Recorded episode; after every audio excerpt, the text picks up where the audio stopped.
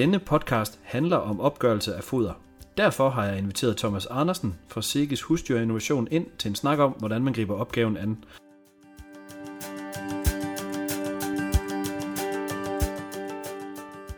Thomas, hvad skal man være opmærksom på i forhold til opgørelse af foder?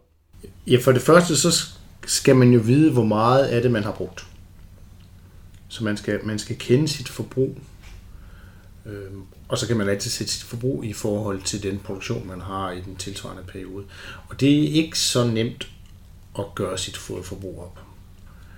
Øhm, og der er ligesom to, to dele i det. Der er den, den hjemmeproducerede del eller gårdfodret, hvor man jo har en høst. Øhm, så har man traditionelt målt sit, sine beholdninger op, sin lager op, øh, regnet ud, hvor mange kubikmeter er der, gange det med intensitet, og taget en analyse, som man ved noget om kvaliteten af det foder, man har. Og så har man en, et bud på det. Man kan sige, det, det er jo lidt den old school måde at gøre det på. Den, en bedre måde, det er jo at få registreret sit udbytte, som man på den snitter, der har været der hele tiden, får registreret, hvor meget der bliver kørt ud. Det er ikke øh, det er heller ikke nemt. Der, der skal jo sidde en flowmåler, som, som måler, hvor meget kommer der ud igennem turen. Man skal løbende kalibrere, hvor meget af det, man kører væk, sådan så at der skal vejes en vist andel af vognene, øh, som skal tilbage til, til maskinføren, så han ligesom piloten kan taste ind øh, på den der. Man skal have vurderet tørstofindholdet i det her, man tager ud, og så skal man have taget nogle prøver af det for at lave en analyse. Men på den måde kan man få en, en rigtig, rigtig nøjagtig vurdering af det udbytte, man har, dels per mark, men også hvad der så er i hver stak.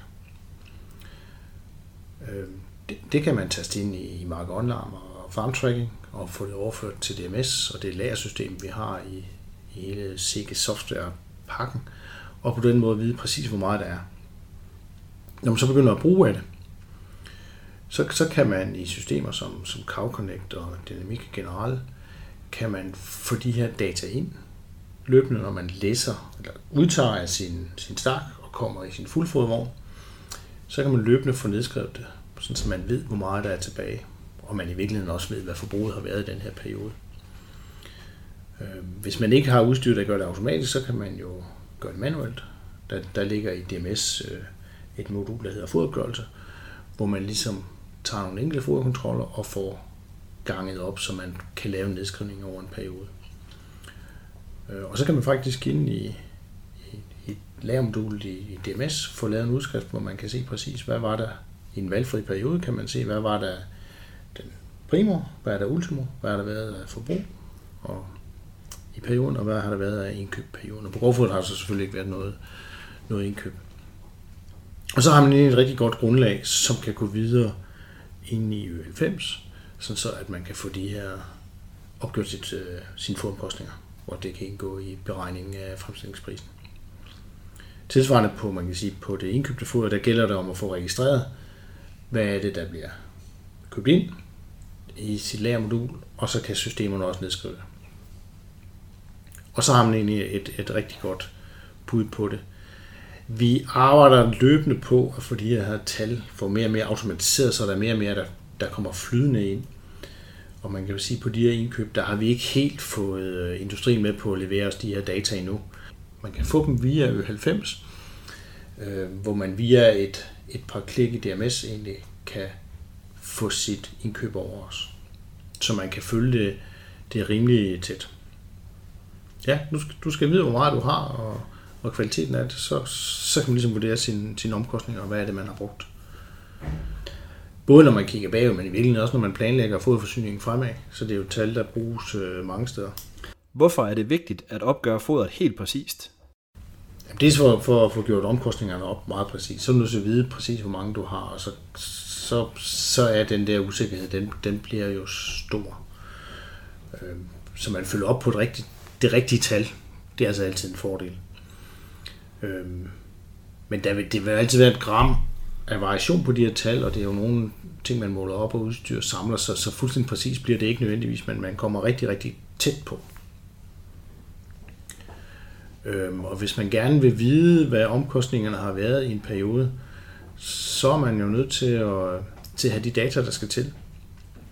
Øhm, nogle af de landmænd, der har været med i, i dashboard-projektet, de sagde at de ville gerne have, at det var ligesom i Matas, at man, når dagen var slut, så kunne man taste på kastapparatet, så fik man præcis at vide, hvad omsætningen havde været, og hvad der var solgt.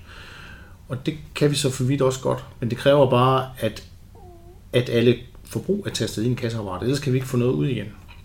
Kræver det noget specielt udstyr, man skal anskaffe sig? Man kan sige, på, øh, på det her med udbytteopgørelse, der, der er det jo typisk øh, maskinstation, hvor man skal få fat i en maskinstation, som har udstyr, og som også har en pilot, der bruger det. Og så skal man få en aftale om, hvordan er det, data kommer videre fra øh, udbyttemåleren og ind i softwareprogrammet. Om man selv skal teste eller det er noget, de sørger for. Eller de måske har noget det udstyr, der overfører automatisk. Og man kan sige, for forbrugs, på forbrugssiden, der har øh, rigtig mange har jo en øh, fuldfodblander, som, som kan registrere, hvad det er, man har, har kommet i. Og, og så har vi jo det her udstyr, der, der er CowConnect og Dynamica, øh, generelt system som jo har systemer, som, som kan nedskrive, og hvis man får det rigtige samtykke inde i vores kundeservice, så kan man også få direkte nedskrevet sit lagersystem.